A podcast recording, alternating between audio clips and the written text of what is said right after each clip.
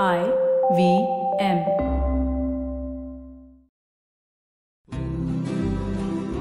आज भी बहुत कम औरतें कॉरपोरेट करियर की सीढ़ी चढ़ के सीईओ बनती हैं और उनसे भी कम औरतों का नाम ग्लोबल टॉप वुमेन की लिस्ट में आता है। और तब भी उनसे ये पूछा जाता है कि वो वर्क लाइफ बैलेंस कैसे करती हैं। ये सवाल औरतों से पूछा जाता है, मर्दों से नहीं। कंचना का मानना है कि ये सवाल ही गलत है। चलिए उससे पूछते हैं, उसका जवाब क्या है?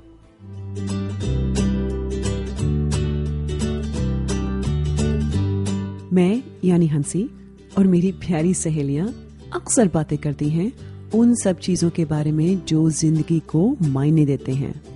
We discuss life relationships and the role of money in them सुनेंगे आप? फ्रैंकलिन टेम्पल्टन प्रेजेंट्स मेरी प्यारी सहेलियाँ। आइए, खुलकर बात करें। करीब दस साल पहले, मैं और कंचना एक ही कंपनी में काम करते थे।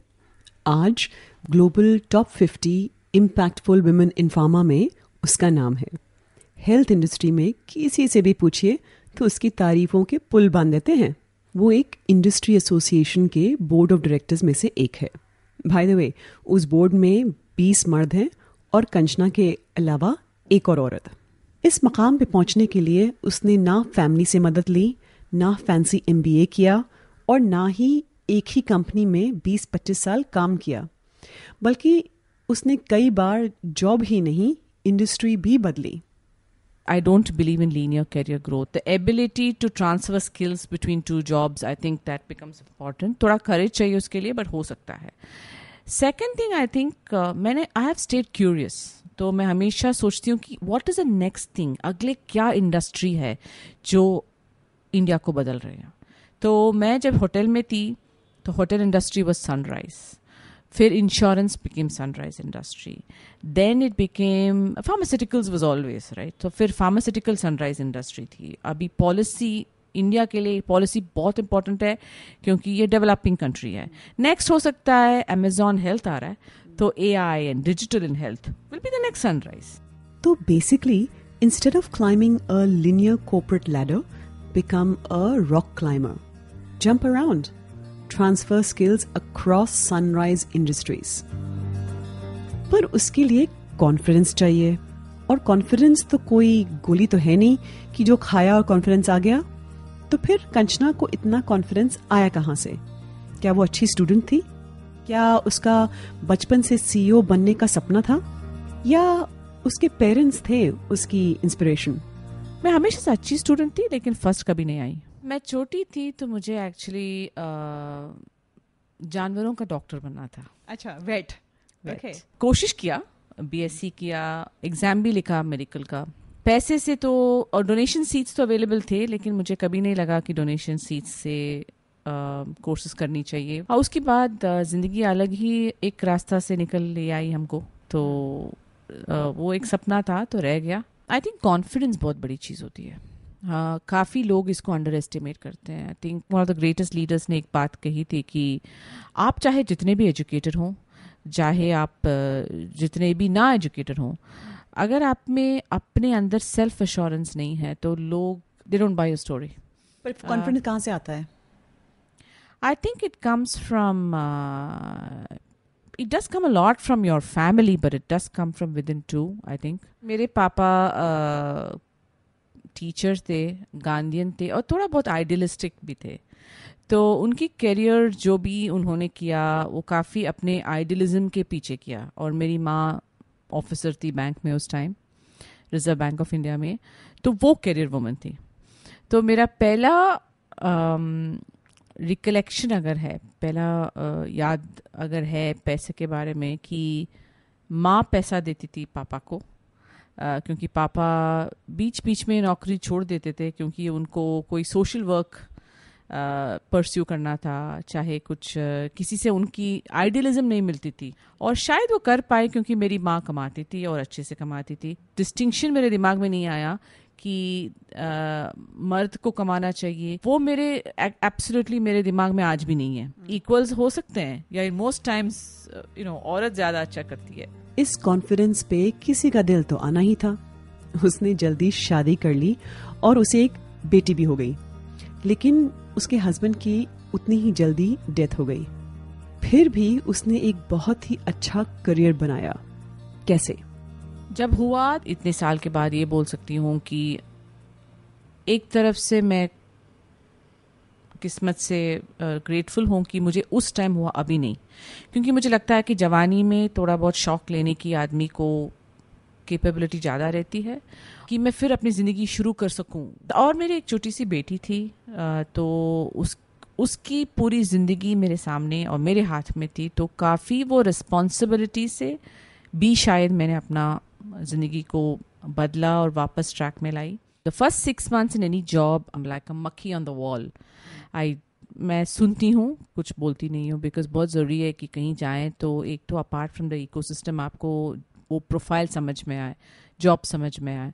काफ़ी ऑफकोर्स पढ़ती हूँ उस, उस इंडस्ट्री के बारे में। आईपी में एक डिप्लोमा किया। I think constant reading and of course about your industry but उसके अलावा भी अगर रीडिंग जनरली आप करें on what is happening in the world in the way things are changing कैसे चीज़ें इतनी जल्दी से बदल रही हैं। आज वो एक बड़ा कॉरपोरेट जॉब कर रही है एक बेटी संभालती है अपने पेरेंट्स का ध्यान रखती है। अपने पार्टनर के साथ वक्त बिताती है।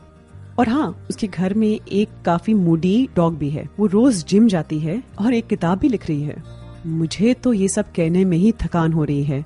बहुत लोग उससे वही पूछते हैं जो किसी भी सीनियर कॉर्पोरेट प्रोफेशनल वुमेन से पूछते हैं।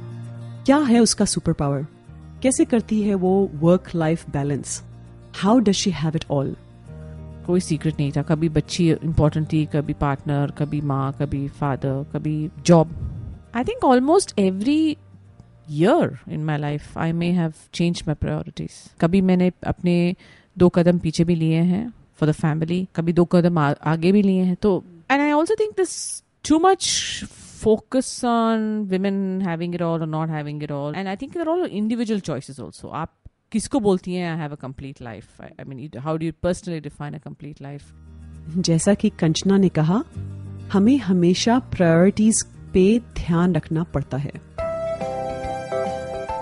जब आप करियर भी बनाना चाहती हैं और फैमिली में भी ध्यान रखना चाहती हैं तो ये बहुत ज़रूरी है कि आप फ्लेक्सिबल रह सकें। और उसके लिए ये बहुत ज़रूरी है कि आप एक इन्वेस्टमेंट कॉर्पस या पोर्टफोलियो जमा करें और उसको अच्छी तरह से इन्वेस्ट करें। आइए सुनते हैं कंचना ने ये सब कैसे किया। पहले तो उसको बचत करना यानी सेव करना किसने सिखाया? टेक्निकली पॉकेट मनी नहीं मिलता था। कुछ कुछ पैसा मिलता था कॉलेज जाने के लिए कैंटीन में खाने के लिए चाहे कुछ पिक, एक पिक्चर देखने।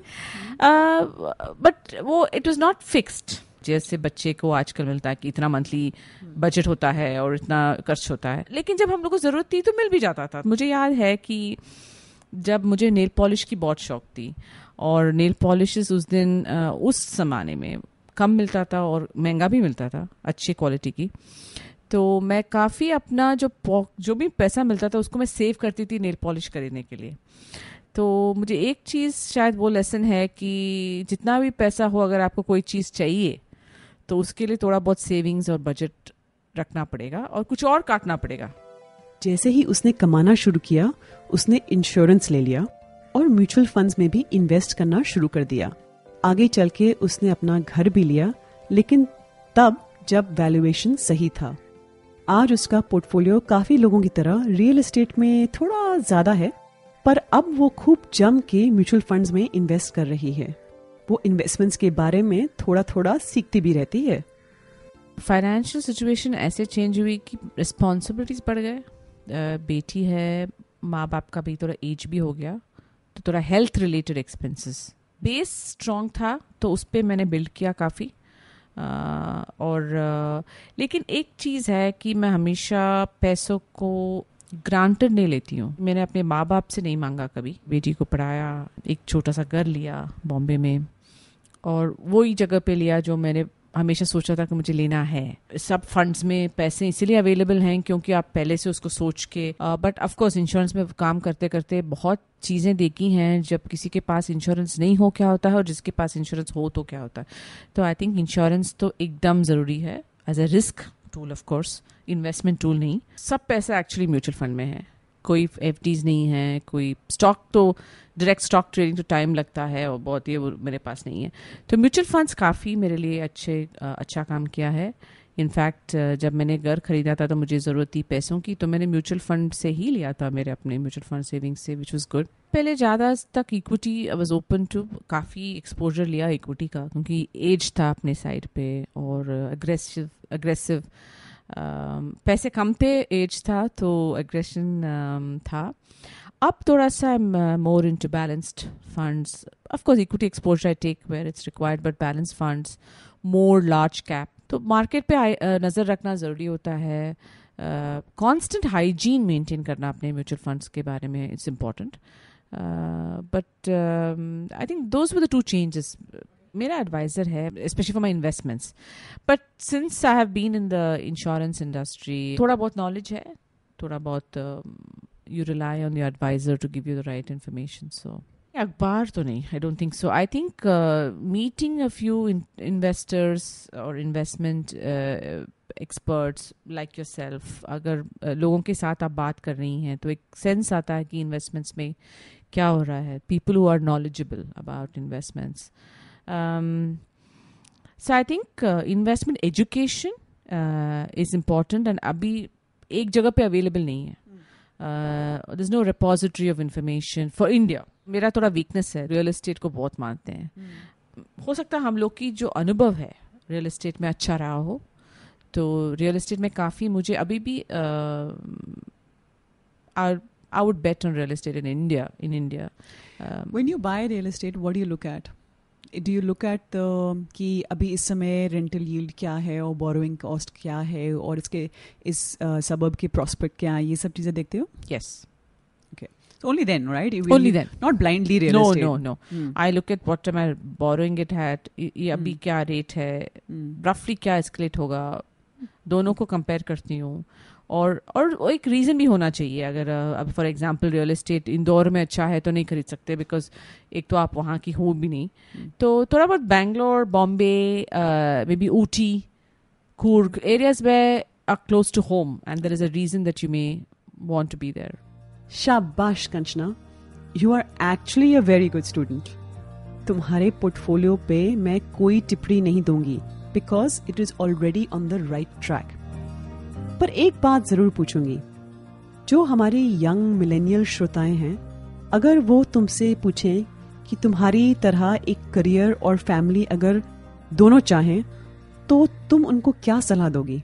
millennials जो है all the agility and technology that uh, developments जो वो लोग यूज़ करते हैं अपनी जॉब्स पे the devil is in the details मैं देखती हूँ कि काफ़ी वो लोग डिटेल्स मिस मिस करते हैं that's not a good thing for the women out there, the young women actually, uh, who obviously will soon take over uh, from us. A job will never wake up next morning and say it's all over. So, अ- अगर आप invest कर रही हैं अपने relationships में always remember उतना ही या उससे ज़्यादा आप अपने जॉब्स पे इन्वेस्ट करें I find that lot of women अपने रिलेशनशिप्स को बहुत इन्वेस्ट करती हैं और अपने करियर्स को एकदम कॉम्प्रोमाइज कर लेती हैं। Whatever you believe in doing as a job is as equally और और even more important than your relationship so invest in both and keep investing your money आज कंचना कॉन्फिडेंट है तो इसलिए क्योंकि उसका करियर अच्छा चल रहा है। मगर इसलिए भी कि उसने करियर के साथ अपने पोर्टफोलियो में भी इन्वेस्ट किया। Remember don't just learn to earn learn to invest because you are capable of more और अपनी सहेलियों के साथ इन सब के बारे में खुल के बात करिए। मैं हूँ हँसी और मैं बात कर रही थी मेरी प्यारी सहेलियों से।